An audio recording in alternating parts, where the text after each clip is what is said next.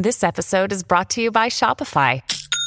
Forget the frustration of picking commerce platforms when you switch your business to Shopify, the global commerce platform that supercharges your selling wherever you sell. With Shopify, you'll harness the same intuitive features, trusted apps, and powerful analytics used by the world's leading brands. Sign up today for your $1 per month trial period at shopify.com slash tech, all lowercase. That's shopify.com slash tech. A big announcement in business, Canadian business, Canadian telecom. This being the approval from Francois Philippe Champagne, the Minister of Innovation, Science and Industry. He has given the green light to the merger of Raw, Rogers and Shaw. That has some people a little bit concerned. Others saying, uh, you know what? This means uh, uh just a new direction going into the future, a strong future. Let's bring in Ben Klass. He is a PhD candidate, researcher at Carleton University's School of uh, Journalism and Communication, and is researching telecoms in this country. Ben, good morning, our time. Thanks for joining us. And uh, first thoughts, first blush on this. Not unexpected, but uh, what are you thinking? Uh, good morning, Bruce. Yeah, it, you know, it isn't unexpected.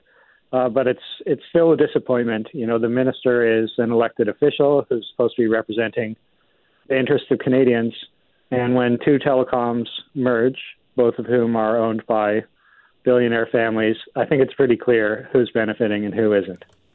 There are many groups out there and many uh, people taking a look at this and saying it is going to hurt the average person, the consumer, especially when it comes to things like rates. Uh, the minister is saying that's not the case. And in fact, he's got assurances that uh, if that ever came to fruition, there would be some really big penalties for companies like Rogers.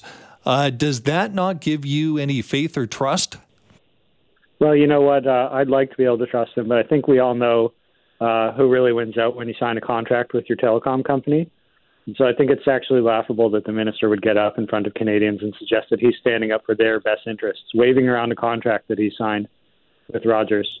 The substance of those commitments uh, in those contracts are really nothing new. Uh, and ministers come and go. The idea that this is uh, something that's going to, uh, you know, really be enforceable is debatable.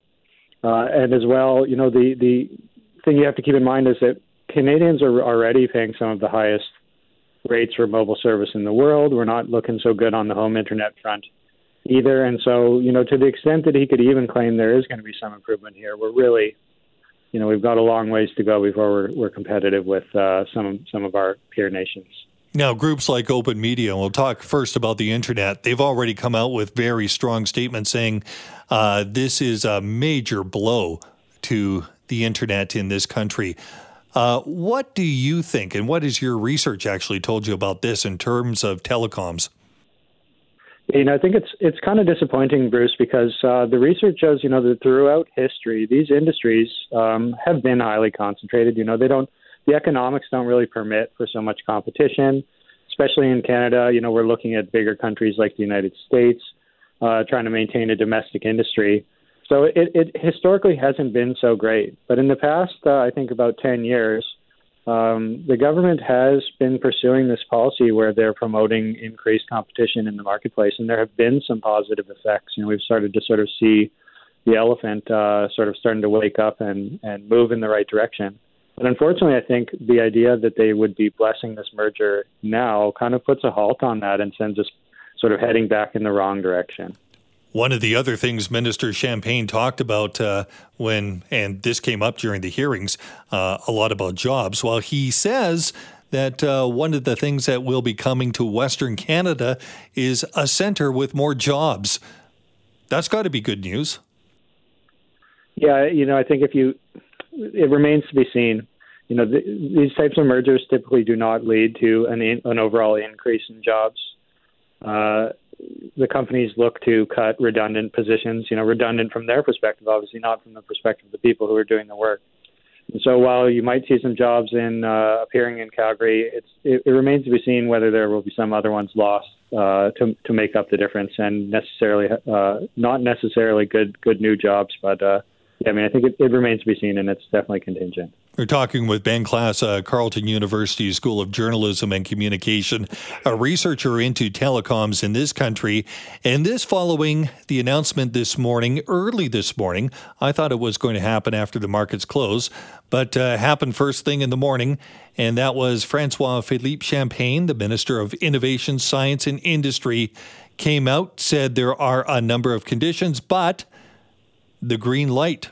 You can go ahead. Rogers the Rogers Shaw buyout is approved, and that is the last of the major, uh, or last of any of the hurdles to allow for that to go ahead.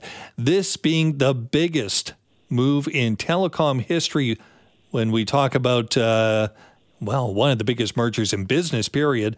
But telecom history, Ben, uh, what does this mean for the future? Well, I think uh, you know we've had this policy in this country where we've been trying to promote competition in these markets uh, to you know ensure that people have the types of choices that they need and have access to affordable services that they rely on in their lives and in their businesses. Uh, but a decision like this, I think it points us in another direction. You know, we can't rely on competition to provide these types of things when these essential services are controlled by a small number of very large firms. And unfortunately, in these type of circumstances, the recourse is uh, for regulation. You know, the government is going to, I think, if they want to deliver good outcomes for Canadian consumers and citizens and businesses, they're going to have to get more involved and be more sort of intrusive in terms of ensuring that those things uh, are, are actually delivered. And while I, you know, you'd hope that competition can deliver those types of things, when we're talking, we're not talking just about uh, sort of shoes or t-shirts here. We're talking about an essential service that we all rely on, and it's going to be more important going forward that they get those rules right. It's by no means guaranteed. It's a very hard task, and I hope uh, I hope that we'll be able to make some progress in that direction. But you know, allowing these companies to get much bigger and much more powerful is not a good sign in terms of the government's ability to actually uh, deliver those outcomes. Right. When we talk about those outcomes, let's talk about the uh, phone side, the mobile side, and the rates in this country. Historically, historically, we know Canada Canada has some of the highest mobile rates in the world. And maybe that's because we have so much territory and not a huge population, but it is the fact that we've got some of the highest rates in the world. Rogers has consistently said that this will not lead to anything more uh, with higher rates or rates going up. What do you think is going to happen here for the average Canadian? What are they going to see immediately and in the months and years ahead when it comes to phone rates? I think that these companies uh, have been pretty successful at keeping the rates up. Uh, you know, they're consistently performing well for their shareholders. Uh, and yes, you're correct to point out that Canada has consistently scored uh, pretty highly. You know, not not in a good way in terms of the prices that people pay for their mobile service. I think this merger uh, will really allow uh, companies like Rogers and its main competitors, Bell and Telus, to continue with that trend. So while we do see that people might be getting some more gigabytes for their money uh, as time goes on, um, those you know improvements have largely been due to uh, improvements in technology that are coming in across the board and to competition from companies like Freedom Mobile, who've been in the marketplace as independent competitors trying to break in there. We're well, losing that independence going forward. And you know what? I think one of the things that's important to highlight is, is that the improvements we're seeing in Canada have been much slower than they have been around the world. And so Rogers, I think, as a result of this merger, is going to be able to continue pushing back against those improvements that people in other countries are being uh, introduced to. Lagging in innovation yeah, I mean that's one of those things as we talk about 5G networks coming out, being able to serve things like connected cars and devices in your home, smart meters for your your hydro and so on. Um, a company like Rogers, you know, when it gets control over these emerging markets, it, it it might be a little slower than if you've got more competitors offering uh, offering their own sort of differentiated services in the market.